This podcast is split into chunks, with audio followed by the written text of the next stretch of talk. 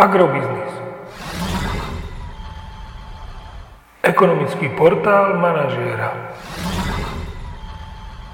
Prognóza cien agrokomodít pre päťdesiaty prvý týždeň dvetisícdvadsaťjeden až prvý týždeň dvetisícdvadsaťdva. Očakávané ceny plodín na burze Matif na konci prvého týždňa dvetisícdvadsaťdva. Pšenica dvesto osemdesiat až dvestodeväťdesiat eur za tonu, kukurica dvestotridsaťosem až dvestopäťdesiat eur za tonu, repka sedemsto až sedemstopäťdesiatšesť eur za tonu.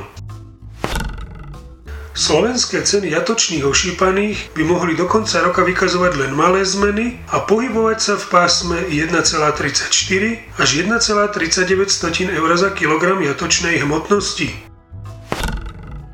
Agromagazín nemení svoj minulotýždňový odhad nákupných cien surového kravského mlieka na mesiace december dvetisícdvadsaťjeden až február dvetisícdvadsaťdva.